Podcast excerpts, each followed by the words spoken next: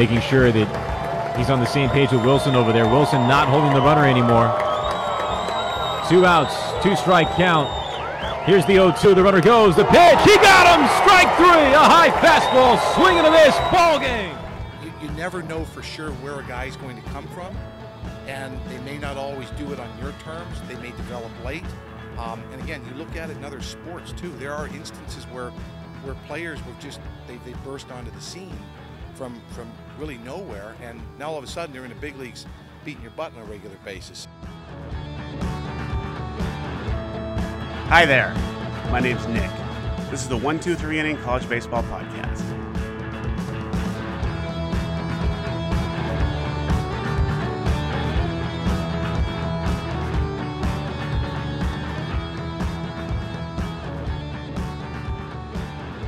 This edition of the 123 Inning College Baseball Podcast is one of my favorite stories of the year, by far. It has the elements to be a future future Disney special. When Luke Barker was a pitcher at Chico State, which is a Division II school, he was very good. Was he spectacular? No. I mean, I think maybe maybe maybe very very good is maybe is maybe the ceiling there. Um, as a junior, he led D2 in saves with 18, but he wasn't like crazy overpowering. He threw uh, 66 innings as, in total that year, and he allowed 50 hits. So that's that's pretty good. I mean, but again, not spectacular. There's been a lot of players with numbers more impressive than that. And as far as walks and strikeouts go, he walked 10 and struck out 50. Again, very good numbers. But jaw dropping, that would that would be a bit of an exaggeration. And then as a senior, he went back and uh, was in starting rotation. That's that's where he started his college career. And again, the numbers were very good. He had a 1.73 RA. He threw 78 innings, only allowed 63 hits, so that's like a it's a 223 uh, opposing batting average. So again, very good numbers. Um, amazing. I mean, no, he was uh, first team All Conference, but he wasn't even an All American. I don't believe he was even like an honorable mention list.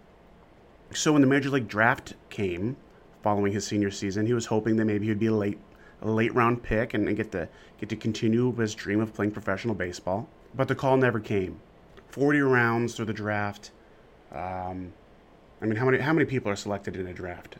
What, twelve hundred? So one thousand two hundred players' names were called, none of which were the name Luke Barker. So he was on the cusp of basically hanging up his cleats for good. But then he got an opportunity to to pitch in the California Winter League, which is usually for younger guys and not you know for for players who just graduated. But it's like, well, you know what? I'll go ahead and I'll do it. And it has been nothing but onward and upward since then. In the CWL, he didn't get a lot of innings. He threw 16 and struck out 27. So, but even though um, what he lacked in quantity, they were good in quality. So it was enough to get him noticed and he ended up being signed as a free agent by the Traverse City Beach Bums, which was an independent league team which um, actually just folded last year. No, no, I think I think they became the Pit Spitters. Nonetheless, and while playing for the Beach Bums, he dominated. In 62 innings, he struck out 83 and led his team, and I think maybe the league, with a 1.44 ERA. And he only allowed 40 hits, so he's he was striking out guys twice as often more than twice as often as he was giving up hits. And it's those kind of numbers that get you noticed. So his manager with the bums says, keep your phone handy because someone's going to give you a call soon. And when this clandestine call came in, it was from the Milwaukee Brewers. They had bought his contract from Traverse City and wanted him to fly down to their spring training facility and have a physical. And then he's been getting better and better every year. 2017, he put up pretty good numbers. 2018, very good numbers. Beginning of this year, 2019, with um, with Double A Biloxi. He threw 30 innings and only allowed 11 hits and struck out 34. So that earned him a call up to Triple A. Again, he's just he's he's baffling guys left and right. He's thrown 26 innings, only allowed 12 hits. What? Yeah, for the season he's um what's what's what's he holding batters to? I'm looking at his stats right now. 217, 210, 125. People are batting against him this year. 125. The dude is just dominating. So one thing I like to do, I live in Omaha, Nebraska, is I'll look and see what AAA teams are coming, and then I'll just look at look at the roster and see if there's anybody I recognize. And I saw his name, and uh, I I I had no idea he was doing so well because I I didn't remember him being drafted. And then all of a sudden now there's this guy who was undrafted at a D2, and all of a sudden he's done AAA and dominating. So I mean, he, he could get time. He could get time in the majors sooner than later. So I reached out and asked him if he'd be interested in talking while he was in town, and he obliged. So our interview took place in, in the uh, in the lobby of the team hotel. So I apologize for the music you hear in the background. That's what that is. And then one other thing before we get started: the person who you heard speaking at the beginning, that's Brewer Scout Mike Berger, and that audio was lifted from an interview he did with Jack Coppinger. And it just shows you how scouts will look far and wide for hidden talent. So even if someone is initially overlooked, like how Luke Barker was, they'll eventually find you if you keep grinding. Keep grinding? That was cheesy. Now up on the 1 2 3 inning college baseball podcast, current San Antonio mission and future major leaguer, Luke Barker.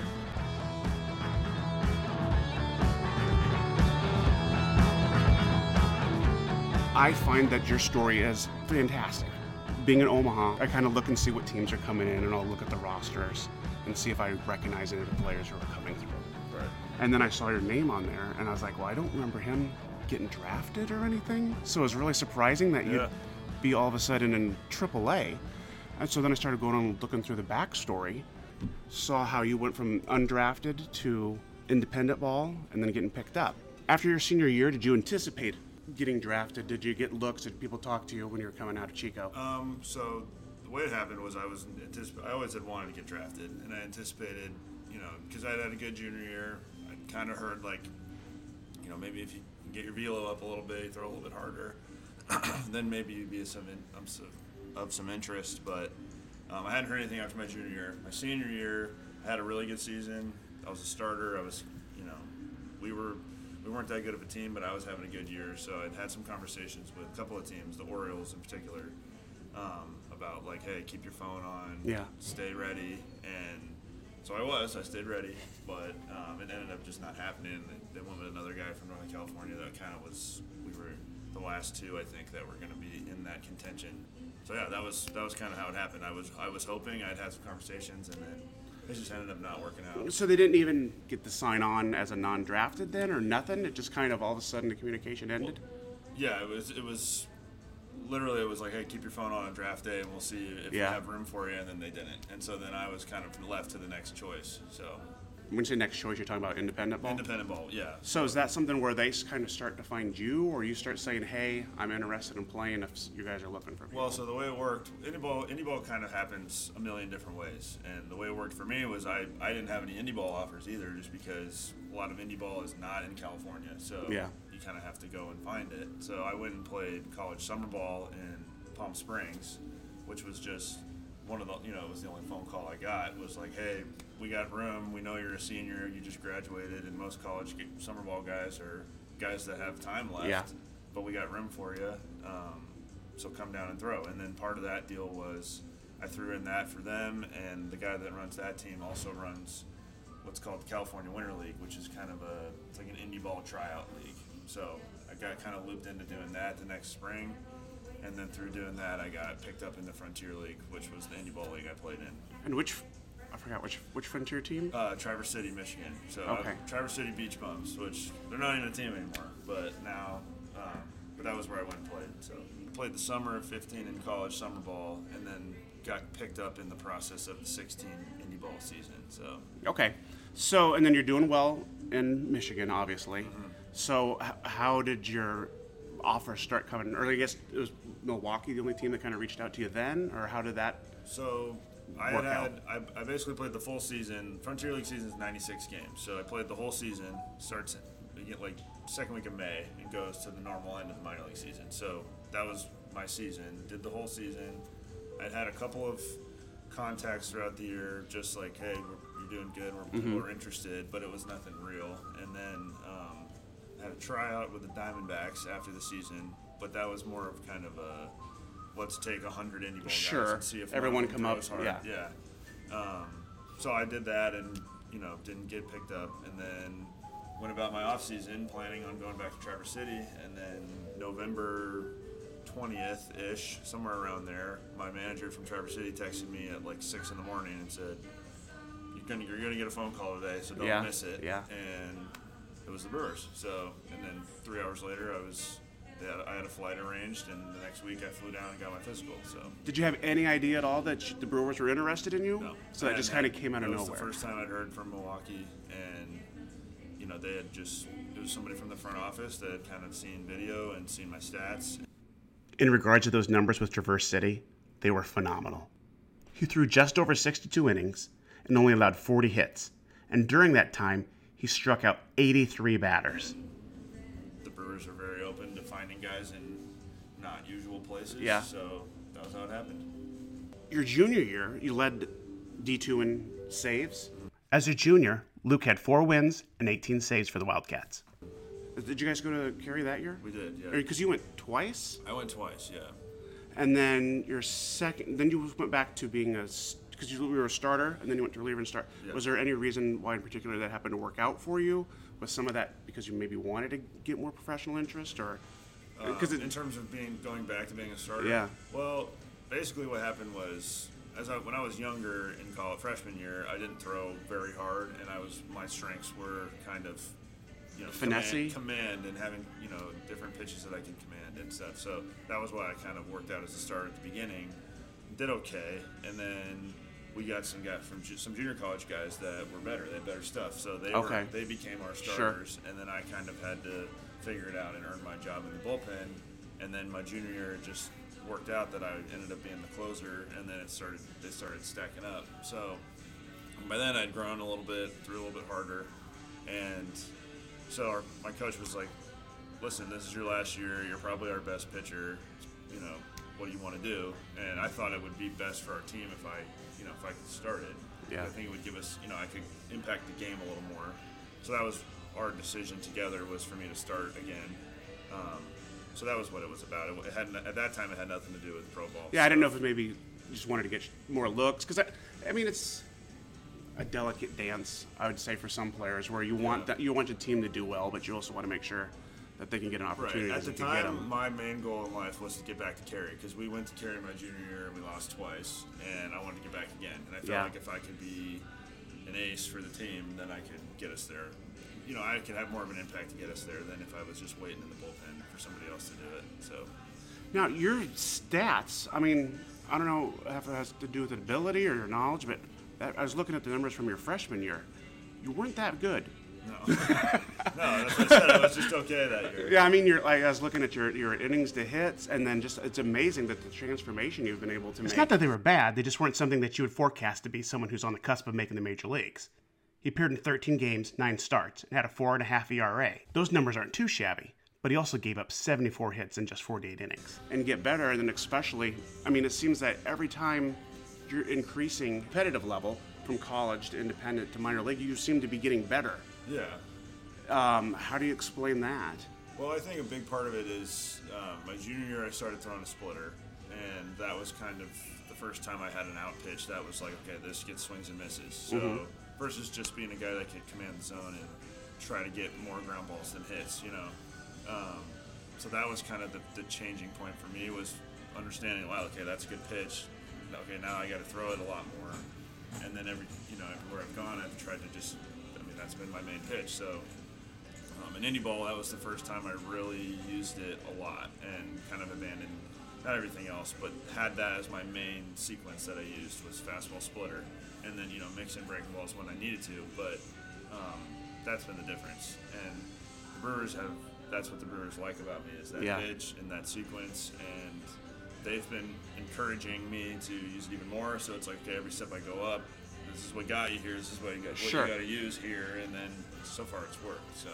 Did I read both your parents work for Chico? State, yeah. So is that basically why you chose there? Did, would you have any sort of looks at all at D1?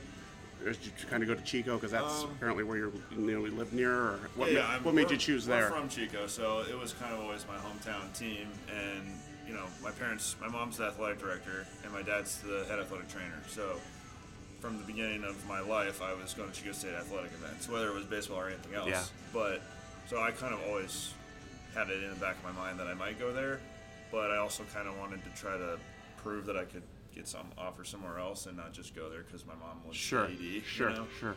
Um, so I had an offer from UC Davis uh, just as a roster spot. Yeah. Um, but it ended up being, that was kind of the only other main offer as far as a four-year school. The rest of them were, G, were uh, JCs. So Chico. I'm trying to think of a Chico question. It's so hard for me to determine how good you guys are on the West Coast yeah, because you don't play anybody other than each other. I know. And we think we're all good. So I know, all- and that's the other be the thing. just, 10. just you know what I mean? Yeah, yeah. And it's like I can't. I'm, I'm sure you're very good, but Yeah. because the travel aspect of it, you don't get to play too much out of your region. Right. But you guys are so much more separated Yeah. that it's just so hard. But Yeah. that's funny that you said that. Yeah, I mean, that, and it's not even just us; it's everybody. It's San Diego. It's it's the Pac West teams now. I mean, Yeah. Especially since they've joined, it's been. I feel like those two conferences are real good. So, but I'm biased. Sure. I wish. Oh well, of course. Yeah. that somehow the regional setup was different, where it wasn't just all the West teams playing. So you guys can, if you guys are the best, Yeah. then you guys can earn more spots into to go to Cary. Yeah. Well, trust me, we wish that too, because you know it's like like for us especially, it's like San Diego. We saw San Diego every year. Mm-hmm. Every year we wanted to get anywhere, it was us, them, Pomona, Azusa Pacific, Cal Baptist, and it's like Now two of those will be Division One. I know they're about to be gone. They're leaving us, So which is good though. I think it's good. Yeah, But I enjoy. I really. I always enjoyed playing those teams. Like we didn't always get along with them, but it was always. I mean, those that was the best of the best for us. So it was fun. you were, were at Biloxi earlier. Is Cody Ponce Cody still Ponce, pitching there? mhm. Like Luke, Cody Ponce played Division II baseball in the California Collegiate Athletic Association. Unlike Barker, Ponce was highly touted coming out of college and was drafted in the second round. He was recently traded to the Pittsburgh Pirates organization and has been promoted to AAA as well. As a fan and connoisseur of D2 baseball, I've had my eye on him, and it's just a matter of time before he makes it to the big league. So, do you guys know? I assume you knew each other. Well, we, I mean, I didn't know Because him Cody Ponce personally. played for he played Pomona. For Cal Poly Pomona, right? I didn't know him personally, but I knew who he was, and he knew who I was, and we obviously pitched against each other. I don't know if we'd ever pitched against each other in the same game, but we'd played each other for three years while he was there. Um, so yeah, it was. It's. I always like seeing other D two guys, especially when like Cody's on my was on my team. Yeah. he's a friend of mine now, so I, I like it because, as you pr- well know, the Division two talent is sometimes not any different than anything else. you can Oh, find. So, absolutely. yeah. So, how is he doing? Because I know because he was pretty highly touted coming out. I, He's doing good. Yeah, he's, he he's moved to the bullpen, so and I think it's been a good move for him. But oh, so now you're. we're yeah we're brother com- brothers. Yeah. yeah. So, um, but he's done this year's been really good for him too. So that whole bullpen that started in Biloxi has kind of had a good year. So, which I think the connection that we had was was part of it. But I think you know I like like I said I enjoy seeing D two guys succeed because obviously I'm one of them. So Yeah. yeah. And then you're. What's his, there's a guy from Menlo on your team. Oh yeah, Erceg. Yeah. yeah Erceg. Lucas Erceg is one of the highest NAIA draft picks this century. He was selected out of Menlo in the second round in 2018 after he hit 20 home runs while only striking out 18 times for the Oaks. Yeah. Yeah, same thing. He, NAI, they were, you know, he was. We actually played them. I was already done, and I was just back helping. But I saw Erceg play against Chico. His, whatever it was, it must have been his senior year. Yeah. Um, and we were like, 'Cause he went to Cal or something Cal like that? first, Yeah. And then he went to Menlo. So, sort of counts, but definitely he went to Menlo. So, that was the school that got him where he is now. So, Yeah. like I said, same kind of thing. Love seeing it. So are you aware of where other people kind of go to school? Oh yeah. Okay. Yeah, especially guys like that. I always kind of keep track. Especially of. if they're a D2 NAIA California. Right. Just because I'll, you know, I'll look at the roster and see- be like, oh, okay, that guy's, I know that school, or I remember that name, Yeah. that type of thing. So, but, but we also have, for, like for the Brewers, we have big meetings before every series of like these are the guys we're gonna see, especially hitters. These are the hitters we'll see, um, and these are the guys we got to be careful for and or careful of, and, and what to look for and stuff. So you'll see a name and be like, oh. Yeah, I remember that guy, Like- yeah. Like the other day, we played OKC, and Kyle Garlick is on their team, and he played at Cal Poly Pomona also. So it's like, Yeah, I remember, I yeah, remember that yeah. name. He was really good in college, so it's like he's we've kind of ended up on the same field somehow. So Like Erceg, Garlick as a player started playing at D1, but moved to a different division and flourished. He transferred to Cal Poly Pomona, the same school as Ponce, where he set the school season record for home runs. He reached the MLB this season and has broken into the starting lineup for the Los Angeles Dodgers. When you're in somewhere like Omaha like this, do you get to do anything? Not that you're in the most extravagant places, although it's better than, the independent league. It is better than So that. I yeah. mean, I mean, like San like San Antonio, which I've been through a couple of times, is a great town, Yeah, yeah. well, city. Um, so like today, is there anything that you're gonna you're just gonna be stuck in the hot or I almost said hospital, stuck in the hotel, Hotel, yeah. or do you get to go out and do stuff? Usually we, I mean, mornings is kind of our time to go and do stuff. So, because obviously we were at the game last night, we're not done until 11, 11.30. But um, so usually we try to go get breakfast somewhere. Or like last time we were here, we went to downtown Omaha and checked out because the game was at I think that was when the World Series was still here. So the Yeah. game was at night, but we went and checked out all the stuff down there, and then found a good breakfast spot. So depends on the guys, you know, what like to do. Some people stay in the hotel, but I like to go and my, my thing is to go get breakfast. I like finding the good breakfast places. Yeah. Well, I'd mentioned in the text there's a place down the. Yeah, we've been to that one. Oh, have you? It's Okay, yeah, it's usually yeah, pretty good. Yeah, Uh, The summer kitchen. It's usually a little expensive, but it's good. yeah it gets gets the job done. So let's say you didn't get that opportunity to pitch in that college summer league.